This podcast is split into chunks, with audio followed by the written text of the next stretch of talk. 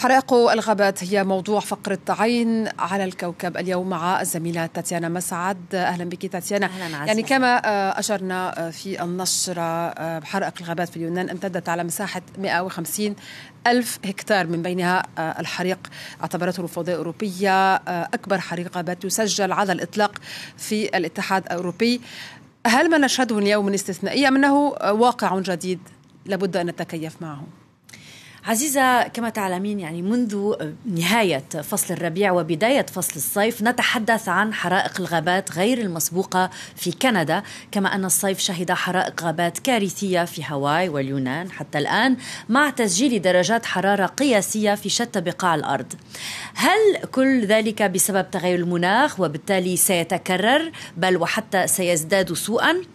بالنسبة لدرجات الحرارة المرتفعة وموجات الحر نعم هذا ما يتوقعه العلماء يعني لم يعد هناك أدنى شك للأسف في الموضوع. أما بالنسبة لحرائق الغابات تحديدا فيقول البعض إنها ظاهرة طبيعية ولطالما وجدت كما أن العديد منها سببه سلوك الإنسان الذي يرمي مثلا سيجارة في الغابة وهي جافة أو في فصل الصيف. هذا صحيح. ولكن نلاحظ في السنوات الماضية أن نسبة وخاصة خطورة حرائق الغابات زادت بشكل ملحوظ وهذا مرتبط بظاهرة تغير المناخ.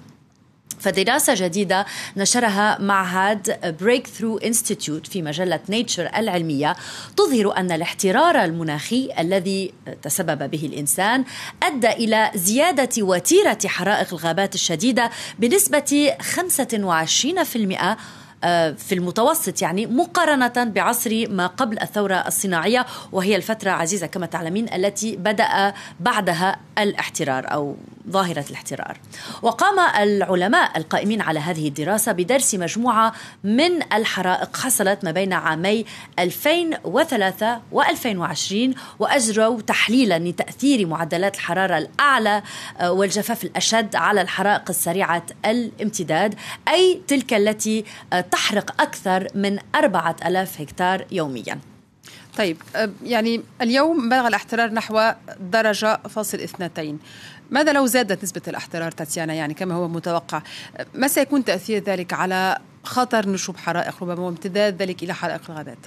بحسب توقعات الدراسة نفسها لو تحركنا سريعا على مستوى العالم طبعا وخفضنا الانبعاثات الدفيئة وبالتالي حدينا من نسبة الاحترار بشكل لا يتخطى الدرجة فاصلة ثمانية مئوية. يعني سيناريو الانبعاثات المنخفضة وهو الأفضل كما تعلمين. فقد يزيد خطر امتداد حرائق الغابات سريعا في المتوسط بنسبة 59% بحلول نهاية هذا القرن مقارنة بفترة ما قبل الثورة الصناعية. نحن اليوم بنسبة 25 أما إذا بقي الحال كما هو عليه يعني ارتفاع متواصل للانبعاثات الدفيئة من دون رقابة فقد تصل هذه النسبة إلى 172% دائما مقارنة بفترة ما قبل الثورة الصناعية. ولكن عزيزة خبر جيد. في الحالتين هناك حلول.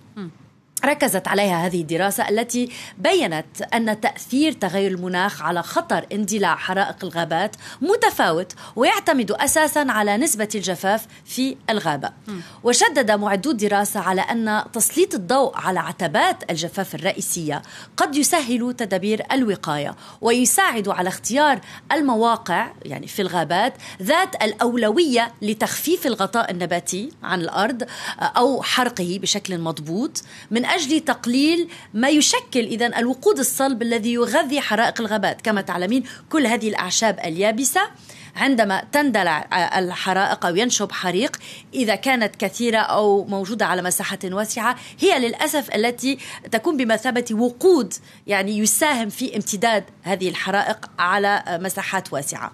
وعلى فكرة هي طريقة قديمة جدا كان يلجأ إليها السكان الأصليون في أستراليا مثلا للوقاية من حرائق الغابات وقد نشاهد لن نتحدث عن لن نتحدث عن هذا ولكن قد نشاهد مفاجأة للمرحلة المقبلة للمشاهدين. ربما تقرير عن هذا الموضوع. ربما. وبالعودة إلى الدراسة نفسها عزيزة تخلص الأخيرة إلى أن تأثير التخفيضات في الوقود الصلب الخطير. إذن في الغابات يمكن أن يساهم في معظم الظروف في التعويض تماما عن التأثير السلبي لتغير المناخ يعني ارتفاع الحرارة بشكل كبير أو موجات الحر على الغابات وتتوقع حتى أن تنخفض أخطار الحرائق بشكل كبير رغم التغير المناخي إذا طبقت هذه التدابير على نطاق واسع. يعني هناك آه يعني الوقاية أساسية حاجة للوعي ربما أو هناك آه، مرحلة مقبلة لابد من تعميق الوعي بهذه الطرق البدائية التي كان يستخدمها بالفعل. السكان آه، الأصليون في الكثير من, بالفعل. من المناطق وطبعا استخدام التكنولوجيا الحديثة لرصد الأماكن ذات نسبة الجفاف العالية للوقاية من هذه الحرائق ولكن باللجوء عبر اللجوء إلى وسائل ربما بدائية هي نعم. ولكن فعالة شكرا جزيلا لك تاتيانا مسعد.